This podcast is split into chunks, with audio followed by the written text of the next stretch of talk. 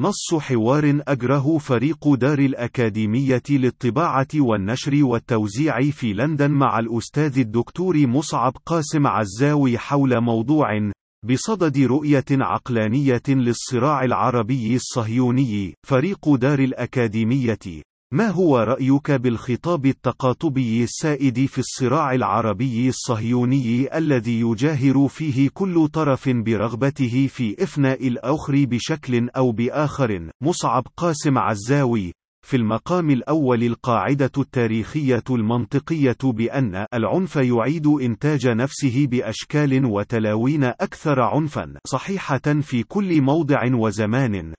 ولغرض الوضوح المنهجي غير القافز فوق حقائق التاريخ لا بد من مقاربة عقلانية للصدوع الوجدانية الغائرة في عمق تكوين العقل الجمعي العربي الذي يرى بالصهاينة غزاة محتلين قدموا من كل بقاع الأرض لاحتلال أرض عربية وطرد سكانها الأصليين وتشريدهم في محنة جلل وتلك القائمة في عمق وجدان اليهود المهاجرين إلى الكيان الصهيوني، سواء بجيلهم الأول وما تلاه من أجيال ولدت في أرض فلسطين المحتلة، بأنهم غزاة استيطانيون، بغض النظر عن التنميقات الإيديولوجية التي صنعتها الصهيونية عبر إعادة كتابة التاريخ الأعوج، وأنهم في خطر داهم دائم من محيط عربي كبير يتربص بهم ويتحين فرصة سانحة للانقضاض عليهم بغرض تهجير تهشيم كيانهم الاستيطاني وهو ما كان قاب قوسين أو أدنى في العام 1973 كمثال عياني مشخص. وذلك النموذج من التقاطب الوجداني يفصح عن نفسه عبر فيض من الخطابات العاطفية هنا وهناك للتنفيس عن ذلك الكمد التاريخي والتربص والتوجس المقيمين على طرفي التقاطب، دون أن يكون توصيفا للوعي الجمعي الشامل في المجتمعات العربية تجاه قضية الصراع العربي الإسرائيلي الذي يختلف في حدته وتمظهراته اقترابا أو ابتعادا جغرافيا من بؤرة القيح التاريخية في فلسطين المحتلة، وإذا استثنيت خطاب الميليشيات شبه العسكرية الطائفية والمذهبية التابعة لجهات غير عربية تريد أن تزيد وزنها المعنوي على المستوى العربي عبر استخدام الدم العربي كرأس حربة لتحقيق أهدافها الاستراتيجية في المنطقة، فإن مجمل الخطاب العربي بدأ يحمل منذ سبعينيات عمليات القرن المنصرم مسحة من الواقعية السياسية فرضتها الظروف الموضوعية لموازين القوى، واختط معظمها الفلسطينيون أنفسهم، في معادلة ترى استحالة الحل العسكري للصراع العربي الصهيوني في ظل التمرس العسكري المهول نوويا وكيميائيا وغيره في المنطقة، وهو ما يقتضي إيجاد حل عادل ما لما يتفق الساسة على الطرفين في استنباطه على الرغم من عدم استحالته نظرا لأن البناء السياسية الاستبدادية للدول الأمنية على طرفي النزاع تعتاش بشكل أو بآخر وتحافظ على بقائها عبر صناعة التخويف المستمر من ذلك البعبع الذي ينتظر الانقضاض على غريمه وهو ما يبرر ضرورة قبول الشعوب على طرفي الصراع بتأجيل الحلول الملحة للقضايا الاجتماعية والإقتصادية. الاقتصادية والسياسية الطاحنة بمستويات وتمظهرات مختلفة على مقلب الأفرقاء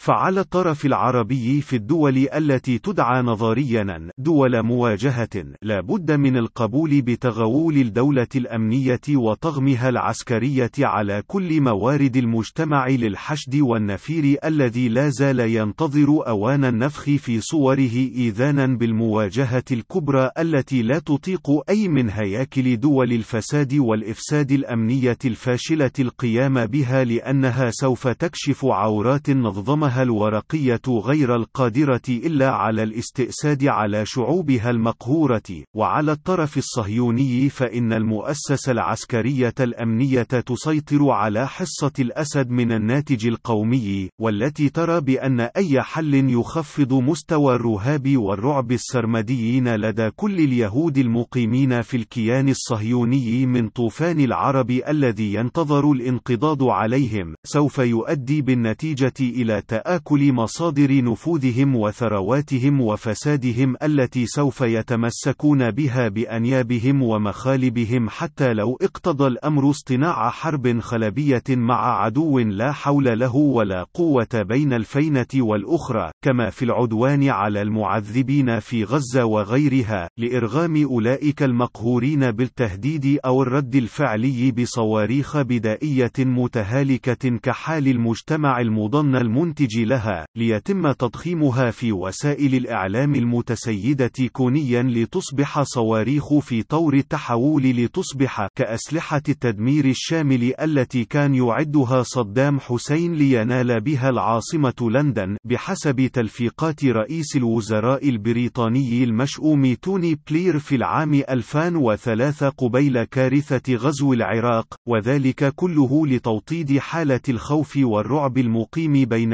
يهود الكيان الصهيوني وإرغامهم على القبول بالإبقاء على واقع المستنقع البركاني الراكد للصراع العربي الإسرائيلي.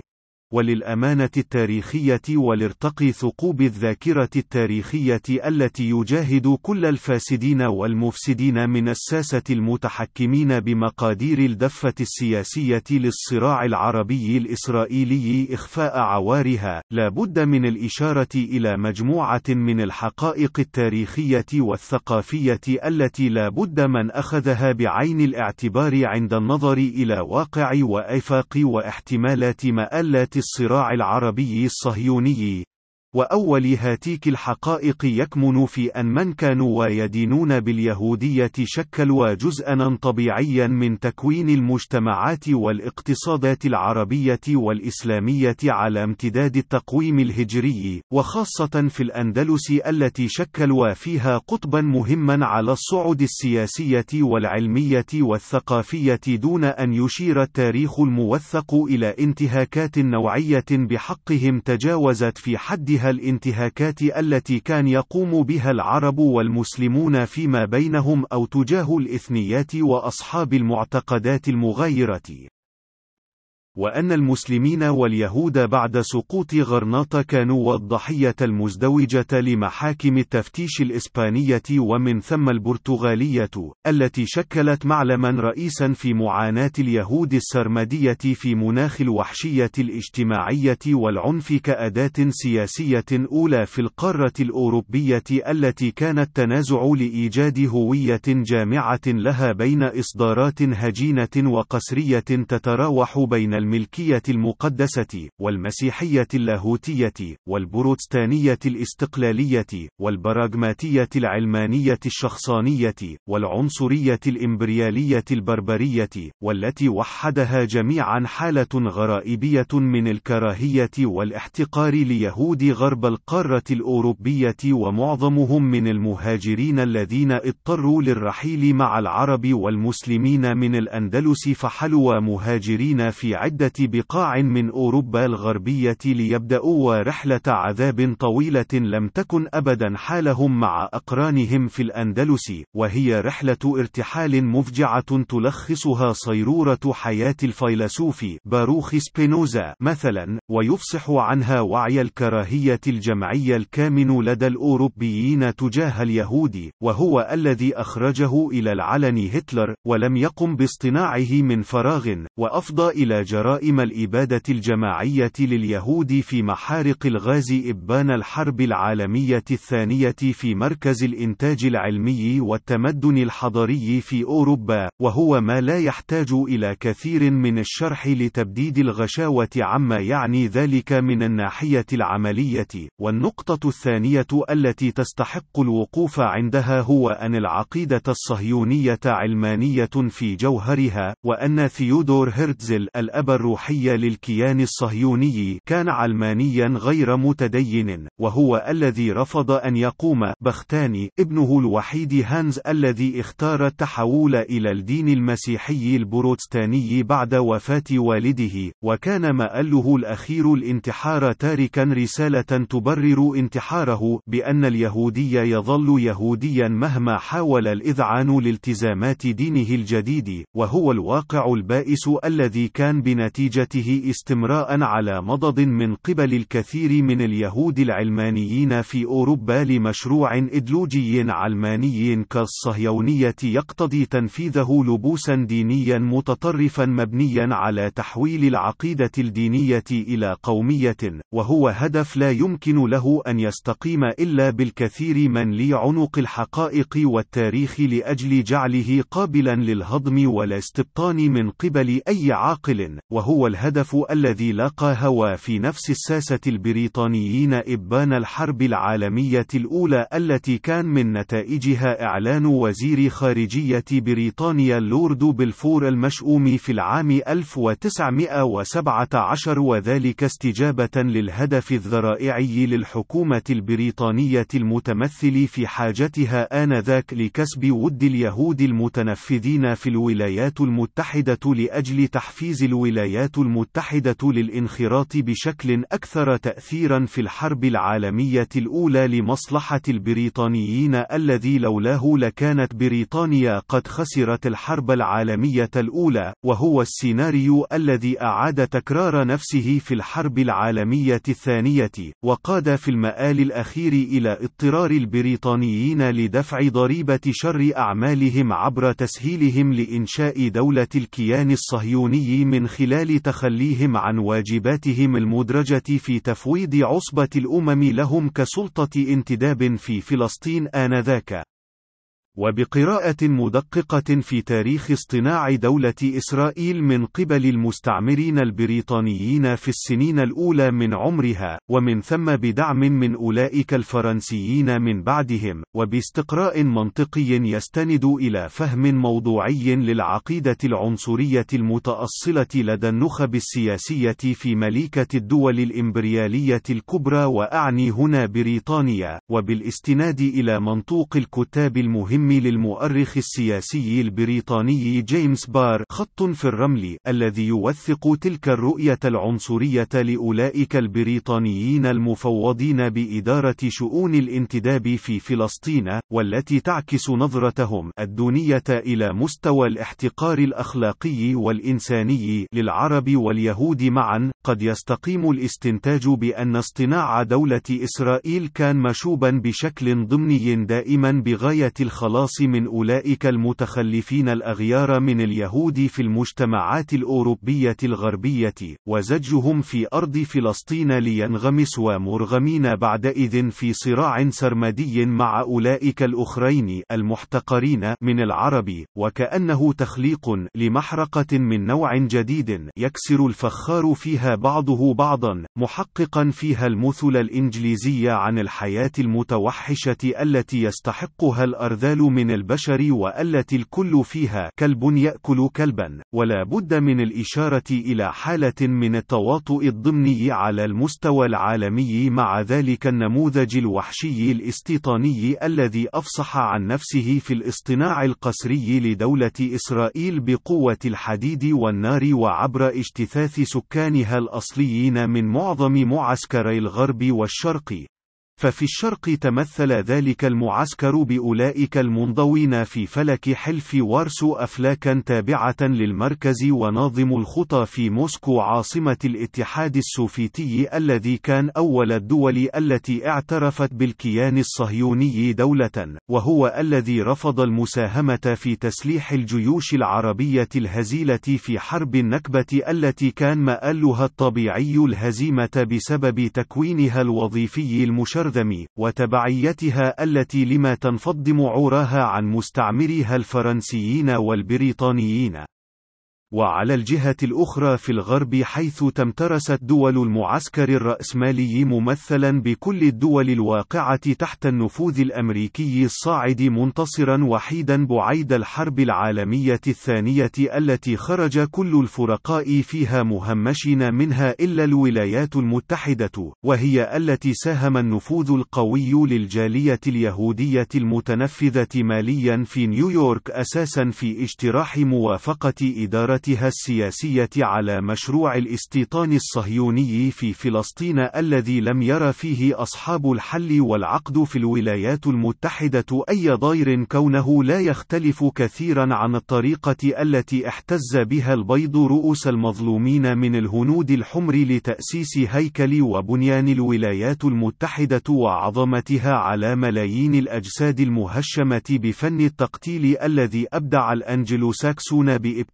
بابتكارهم لتقنيات وطرائق لقتل البشر لما يفلح غيرهم من البشر الطبيعيين باكتشافها شيطانيا كما فعل الأنجلوساكسون في أصقاع الكوكب شرقا وغربا وشمالا وجنوبا. ولا بد هنا من الإشارة إلى الحقائق التاريخية المغمورة المتعلقة بتواطؤ وتسهيل معظم حكومات الدول الغربية لهجرة اليهود الهاربين من هول ألة الإبادة الجماعية العنصرية التي أعاد إنتاجها الأوروبيون في قلب القارة الأوروبية إبان الحرب العالمية الثانية إلى فلسطين خلال مرحلة الانتداب أساسا وما بعدها، والتفتق عن طوفان من التعقيدات الإدارية والبيروقراطية لإعاقة وصولهم إلى مناطق أكثر أمنا في القارة الأوروبية أو إلى الولايات المتحدة.